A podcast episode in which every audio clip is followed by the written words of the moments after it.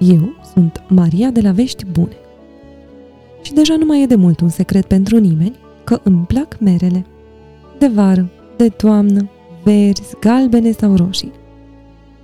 Chiar acum, pe când mă pregătesc să vă mai spun câte ceva despre cele trei mere care au căzut din cer ale narinei afgarian, mă gândesc cu jind la niște mere bătule ușor acrișoare, cu miezul alb și lucios și coaja verde perfect întinsă să îi se vadă și mărul lui pistrui făcuți de soare, că doar așa ieșea de bine.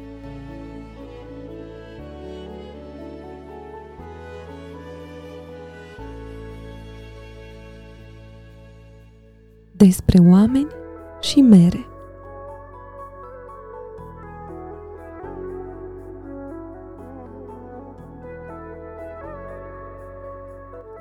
Vecinii au prânzit în liniște și pace. Au vorbit puțin și numai pe teme neutre.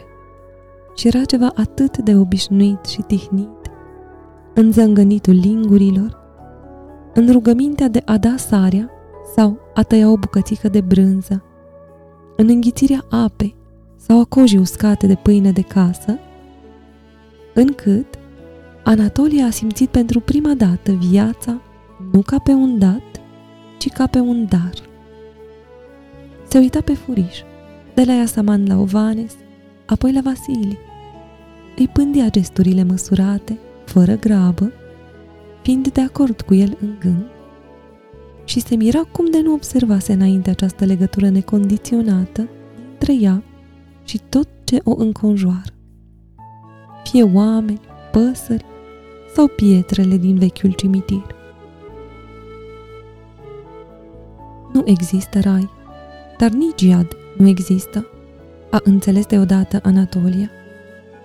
Fericirea e raiul, amărăciunea e iadul. Și Dumnezeul nostru e pretutindeni, nu numai fiindcă e tot puternic, ci și fiindcă El este în toate acele fire nevăzute care ne leagă pe unii de alții.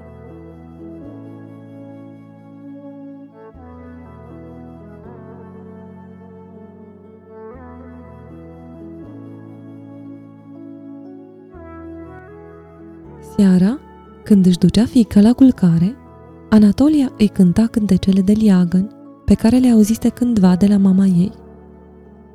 Despre ploaia măruntă din ziua când a născut lupoaica, despre cei șapte pui ai ei care s-au împrăștiat prin lume, dar s-au întors lupi mari și puternici, tocmai când ea își pierduse nădejdea că îi va mai vedea despre vântul care aduce pe aripile lui Iuți vești despre cei care de mult nu mai sunt, despre vița de vie care ajunge până la cer, pe crengile căreia dorm păsările raiului.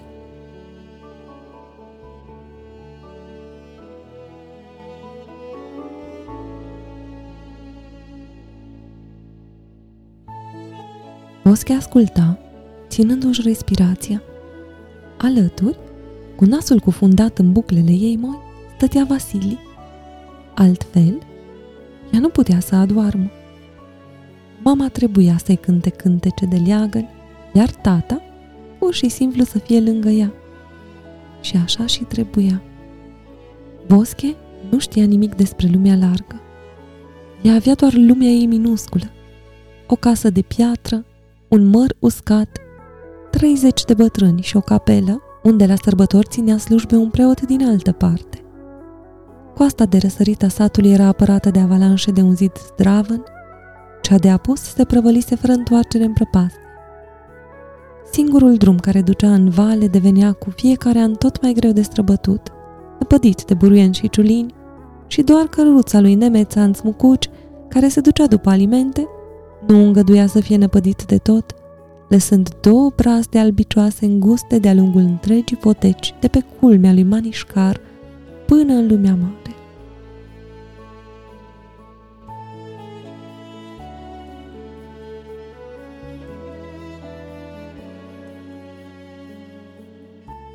În cufărul cu albituri stăteau desenele Nastasiei, bine înfășurate într-o față de pernă din pânzătare, ca să nu se decoloreze – Uitaseră cu toții de literele pe care le deslușise ea pe gardul de la mormântul păunului alb.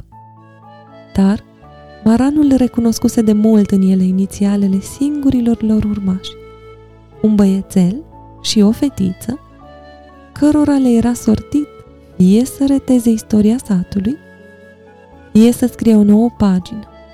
Cine poate ști cum o să fie? Cine poate ști?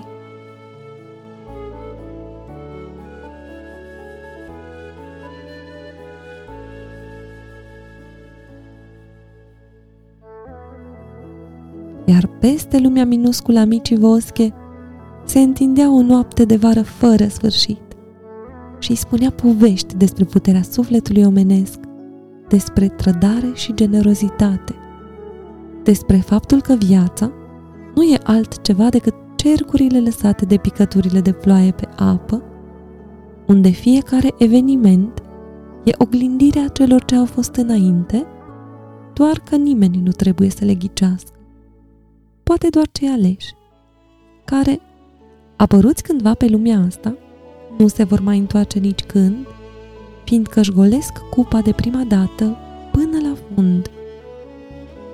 Dar acum nu despre asta e vorba. Acum e vorba despre cum, cu exact un an și o lună în urmă, vineri, imediat după amiază, când soarele trecând de zenit se rostogolea ceremonios spre marginea de apus a văii, Sevoianța Anatolia s-a întins să moară, fără să știe ce multe minuni o așteptau.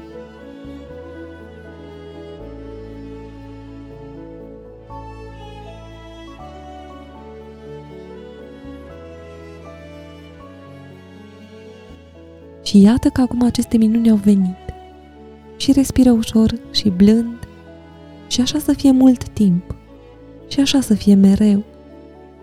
Și noaptea o să facă multe vrăji, ocrotindu-i fericirea. Și va rostogoli în palmele răcoroase trei mere, pe care apoi, cum se spunea în poveștile maranenilor, le va arunca din cer pe pământ. Unul pentru cine a văzut, unul pentru cine a povestit, iar al treilea pentru cine a ascultat și a crezut în bine.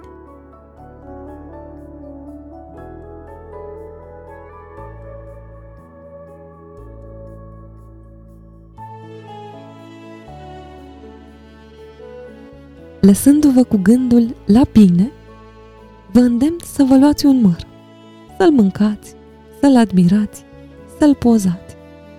Dacă îl pozați, trimiteți-mi și mie poza pe Facebook, Instagram sau e-mail. Găsiți linkuri către ele pe site-ul nostru veștibune-podcast.ro și în descrierea episodului.